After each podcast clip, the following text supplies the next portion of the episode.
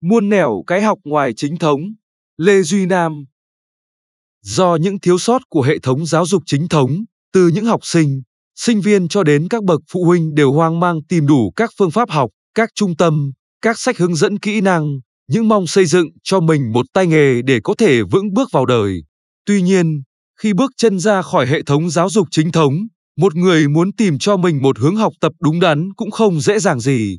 Họ phải đối mặt với rất nhiều câu tự vấn bản thân, và đặc biệt là phải biết đãi cát tìm vàng giữa biết bao nhiêu lời quảng cáo hấp dẫn từ các trung tâm giáo dục tư nhân. Phần 1. Thiếu tư duy, khiếm khuyết quan trọng nhất. Ở các bậc học phổ thông từ cấp 1 đến cấp 3, giáo trình học trong sách giáo khoa không phải là quá vô dụng.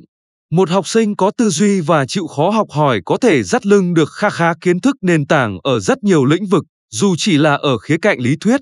Tuy nhiên, vấn đề của chương trình học ở bậc phổ thông đó là các kiến thức nền tảng này không được trình bày một cách hợp lý, dễ hiểu đối với học sinh và cũng không tạo được cho học sinh một thói quen tự tư duy mà chỉ biết làm theo các mẫu bài tập.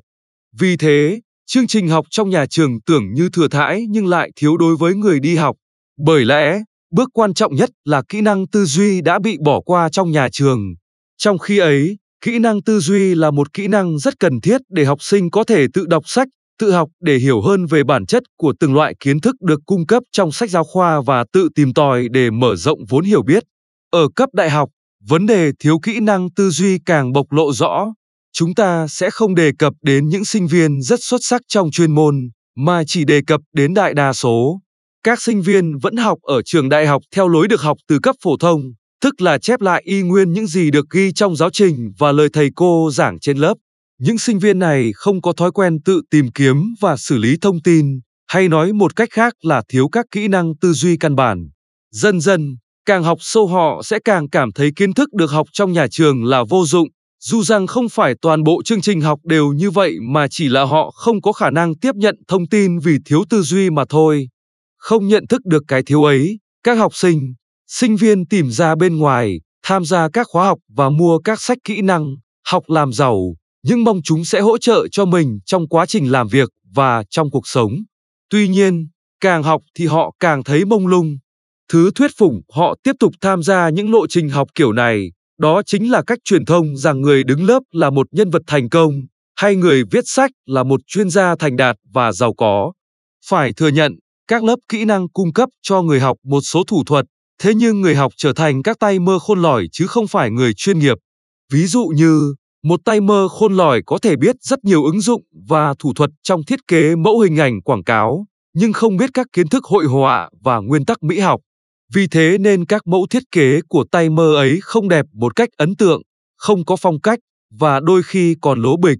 Đây có lẽ là tình trạng thường thấy ở các mẫu hình ảnh quảng cáo thường thấy ở Việt Nam. Người thiết kế tay mơ ấy đã không hề biết đến các kiến thức nền tảng về phối màu và tạo hình những điều tối thiểu mà một nhà thiết kế chuyên nghiệp phải biết. Tương tự như vậy, người ta có thể học cách viết sao cho phù hợp với thị hiếu, giật tít sao cho lôi cuốn, sao sáo thông tin giấu nguồn. Nhưng một người viết không biết các nguyên tắc cung cấp thông tin trong từng loại văn bản, không giỏi từ vựng và không hiểu rõ chủ đề mình định viết thì không khác nào thùng rỗng kêu to. Trong cái học đang thịnh hành hiện nay, lối học tay mơ khôn lỏi này đang chiếm đa số và đang khiến các nghề nghiệp ở Việt Nam tiếp tục nhân rộng các sản phẩm hoặc mô hình dịch vụ kém chất lượng. Phần 2. Gian nan đi tìm cái học thực chất.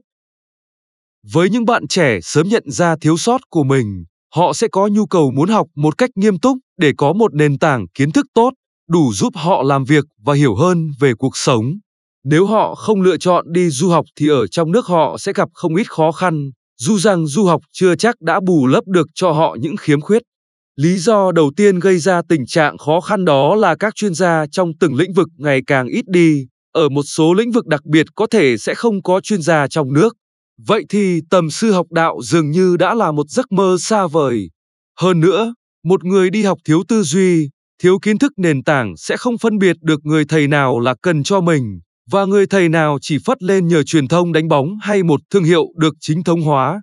Ngay cả những chuyên gia có kiến thức sâu rộng cũng không dễ dàng gì để hướng dẫn các bạn trẻ vẫn còn ngơ ngác, thiếu căn cơ, nền tảng. Một giáo sư rất giỏi về lĩnh vực nghiên cứu văn học Việt Nam chẳng hạn, đương nhiên sẽ thích thú hướng dẫn một sinh viên có sẵn nền tảng chứ không muốn mất thời gian vào việc nâng cao mặt bằng đại đa số những người đang học về nghiên cứu văn học Việt Nam. Chúng ta không thể trách họ, nhưng chúng ta có thể lo ngại về một tương lai thiếu chuyên nghiệp của các ngành nghề. Thứ hai, lượng sách vở và tài liệu chuyên ngành ở Việt Nam không nhiều và thường lạc hậu so với thế giới, đó là chưa kể đến chất lượng dịch chưa cao. Bởi thế, người muốn học hỏi tốt thường phải biết từ một ngoại ngữ trở lên. Đây cũng là điều không dễ. Thứ ba, những sao lãng từ môi trường sống bên ngoài cũng ngày một gia tăng, khiến cho các bạn trẻ khó tập trung hơn vào việc học.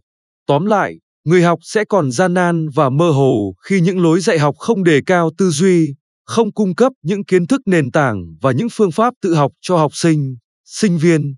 Với tình trạng này còn tiếp diễn, chúng ta sẽ phải đối mặt với một tương lai mà xã hội đầy rẫy những tay mơ khôn lỏi nhưng thiếu chuyên nghiệp.